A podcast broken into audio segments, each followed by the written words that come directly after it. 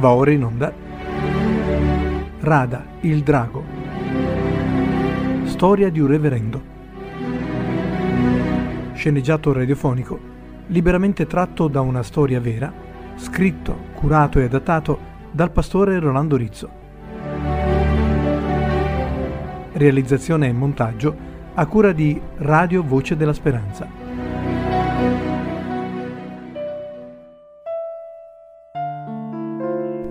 Quarta puntata. Riassunto delle puntate precedenti. Marino Radelli è un pastore evangelico, ha 50 anni, originario di Milano.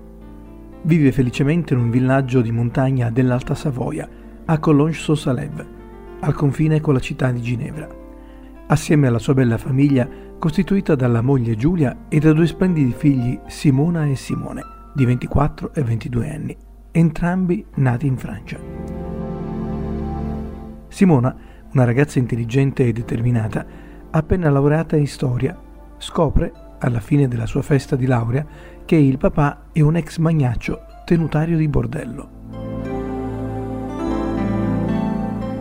La sera dopo, il pastore Randelli e la moglie Giulia raccontano ai loro due figli il torbido passato di lui e il drammatico passato di lei. Marino ebbe un padre autoritario e violento. Alla morte della madre, che morì giovane di crepacuore, Marino sedicenne fugge a Bologna dal fratello della madre. Lo zio vecchio e malato lo accoglie come un figlio, gli mette a disposizione la sua casa, gli procura un lavoro in una palestra pugilistica gestita da un vecchio amico campione di pugilato, suo vecchio amico, un tale Gustavo Repetti. Allo zio è affezionata una dirimpettaia cinquantenne bellissima, dai capelli rosso fuoco e gli occhi verdi. Marino è felice, poiché in breve tempo è passato dalla disperazione alla gioia, avendo trovato una casa, l'affetto di uno zio benché malato e un lavoro. Passano così alcuni mesi sereni. Poi lo zio muore, lasciandogli in eredità la casa. Marino si lascia prima sedurre dalla carriera di pugile, poi dalla bellissima Luana donna generosa ma senza troppi scrupoli né sentimenti, sulla quale lo zio lo aveva messo in guardia invano. Marino passa una notte d'amore con lei.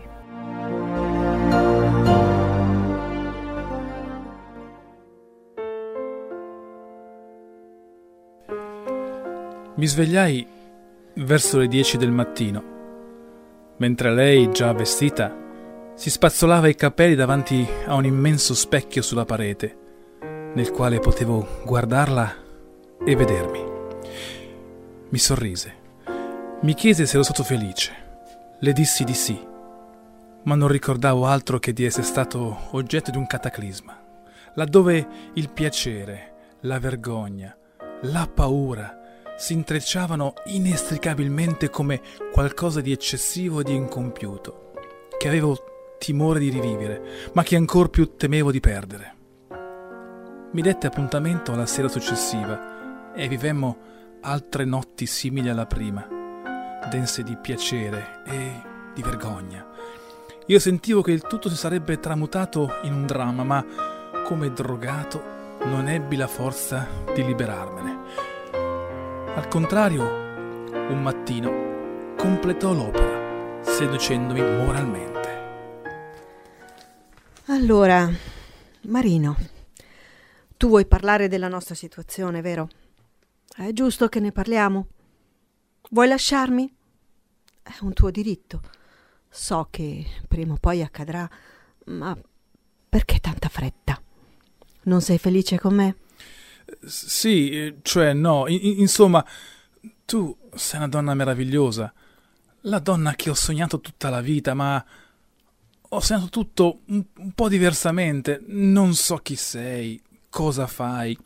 Ci vediamo solo la notte, poi sparisci e torni la sera. Ho chiesto di te prima allo zio, poi a Gustavo, ma nessuno ha voluto dirmi niente. E tu glissi sempre. Hai perfettamente ragione, Marino. Questa mattina ti dirò tutto. Noi siamo attratti reciprocamente, ma so perfettamente che non esiste alcun futuro per noi. Il nostro non è amore, è attrazione fisica. Tu sei giovane, io sono già vecchia. Tu hai la prospettiva di una famiglia. Io non ho più nessuna prospettiva. L'ho sognata una famiglia, l'ho avuta ed è stata distrutta dalle circostanze, dalla guerra e dalla palestra che tu frequenti sognando. La palestra che io frequento ti ha distrutto la vita? Non, non capisco. Non esattamente quella. Mi ha distrutto la vita il pugilato. Mio marito fu un pugile famoso. Hai mai sentito parlare di Tiberio Casoli? Tiberio Casoli? Non è quello che morì travolto dal treno qualche anno fa, che fu un campione europeo che combatté addirittura per il titolo mondiale. Ma, ma sì, fu un grande campione. Ma, ma morì per un incidente. E cosa c'entra il pugilato? Cosa c'entra il pugilato? Dicono che il pugilato salva i ragazzi di strada, ma per uno che ne salva, cento ne ammazza. E mio marito è stato uno di questi. Chiamano il pugilato nobile arte, arte nobile, ma si tratta di un eufemismo che tenta di nascondere quanta nostalgia abbia dell'antico Colosseo il cuore dell'uomo moderno. Il pugilato è una pratica barbara che distrugge molti che lo praticano. Se ne parla solo quando qualcuno muore, ma tutti sanno che gragnuole di pugni in testa, nello stomaco, sul cuore, accumulano danni che divengono troppo spesso irreversibili. Ma tuo marito non è morto per un incidente? Ma quale incidente? Mio marito si è lasciato morire quando si rese conto che era già da tempo morto dentro, devastato nel corpo e nell'anima. Per molto tempo ha soprattutto dato dei pugni, per un certo tempo ha vinto tutti gli incontri per KO, senza quasi mai essere neppure sfiorato dagli avversari. Poi ha continuato a vincere, prendendo sempre qualche pugno in più. E tu? E tu? Gli ultimi anni sono stati un inferno. Lui, che mai avrebbe sognato di, di toccarmi, di darmi uno schiaffo, è diventato irascibile, manesco imprevedibile, irriconoscibile. L'arte nobile, come stupidamente la chiamano gli intellettuali, lo ha ridotto così. Ma tu? Eh, ne sono rimasta devastata anch'io. Non ho più alcuna illusione. Colgo dalla vita ciò che giorno per giorno posso cogliere. Ma anche se ci soffrirò, Sappi che il giorno che mi lascerai lo considererò come un tuo diritto indiscutibile. No, no, io. Io non voglio andarmene. Luana, io, io ti amo. È, è, la prima volta in vita mia che non mi sento solo, anche se a volte mi sento smarrito. Ma no, il nostro non è amore, te l'ho già detto. È solitudine, affetto attrazione, bisogno di stare vicini. Ma se resti ancora con me, però promettimi, smetti con la palestra.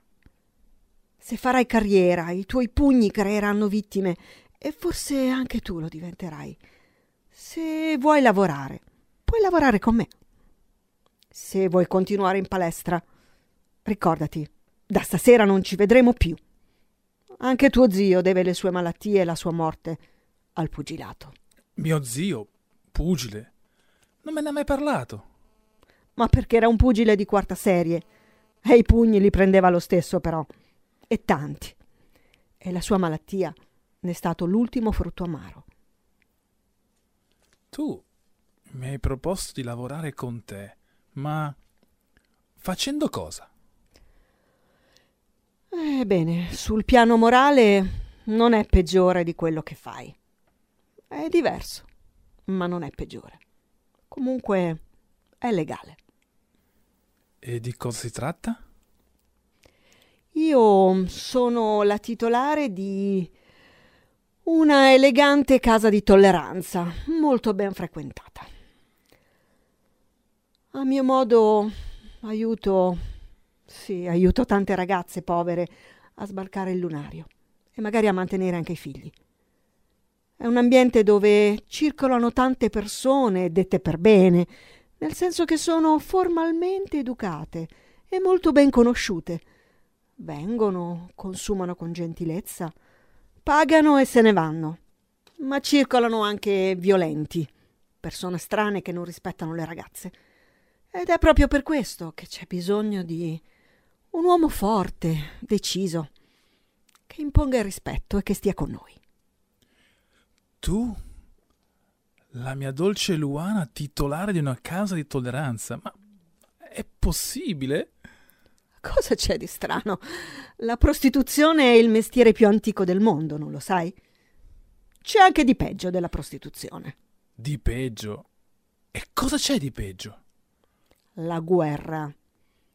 Quella appena terminata, che ha creato povertà, vedove, orfani scatenata da eccellenze e onorevoli e comandanti.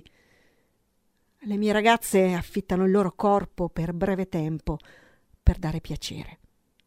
Ma c'è chi vende l'anima, la coscienza, la vita degli altri solo per brama di ricchezza e di potere. Luana, ho, ho, ho la testa che mi scoppia. Sono frastornato e confuso, scusa non andare in palestra stamattina. Vattene a riposare. Se accetti la mia proposta, stasera vieni da me. Altrimenti non farti più vedere, non cercarmi più. Capitolo chiuso. Ma se verrai, avrai un'assunzione regolare ed una buona paga. E tu, papà, accettasti? Eh, purtroppo sì. E perché, papà? Non sapevi che quello era un lavoro ignobile? Non potevi cercarti un altro lavoro? Ma so, sono tante le ragioni, Simona. Sapevo che era un lavoro ignobile, ma non lo sapevo certo come lo so oggi. Ero ancora per certi versi un bambino. Luana era la mia amante, ma forse la sentivo un po' anche come la madre che non avevo mai avuto. L'indomani andai a vedere e finì per accettare il lavoro che mi parve assai più gratificante del ring sul quale, dopo i primi entusiasmi, mi sentivo sempre di più a disagio. E quanti anni è durata questa storia, papà? Pensavo di stare lì solo qualche mese, invece ci restai quasi senza rendermene conto per circa una decina di anni. Stavi sempre con Luana? No, no, con lei, con lei finì per sua decisione qualche mese dopo non stavo con nessuno, mi ero abituato a stare un, un, po' con l'una, un po' con l'altra, sai, di quelle ragazze che si erano affezionate a me, che proteggevo. Prendevo in fondo uno stipendio, come, come loro. Alcune si innamorarono di me, ma io non mi innamorai di nessuna. Luana, infine, mi volle come suo socio. Quando parli di Luana, pare che quasi la ammiri. Eh, eh sì, in un certo senso hai ragione. A suo modo aveva una sua etica, un suo concetto dell'onestà.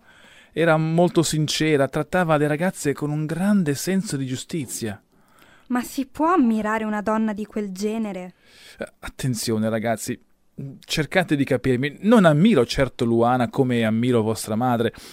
Nel suo contesto, uh, fatto di persone senza alcuno scrupolo, lei di scrupoli ne aveva.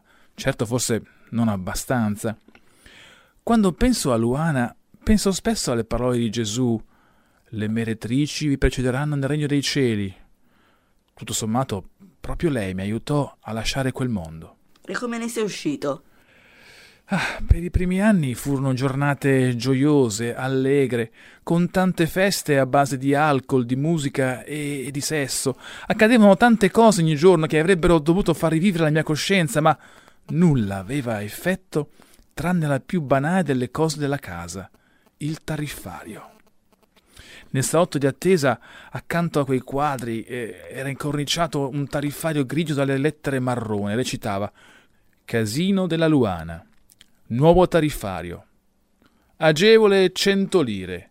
raddoppiata 200 lire, un quarto d'ora 300 lire, mezz'ora 450 lire, un'ora 800 lire.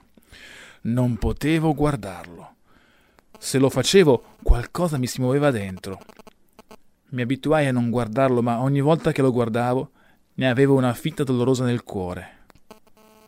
Poi accadde qualcosa che mi sconvolse per sempre la vita. Cosa, papà? Eh, si chiama Giulia. È vostra madre.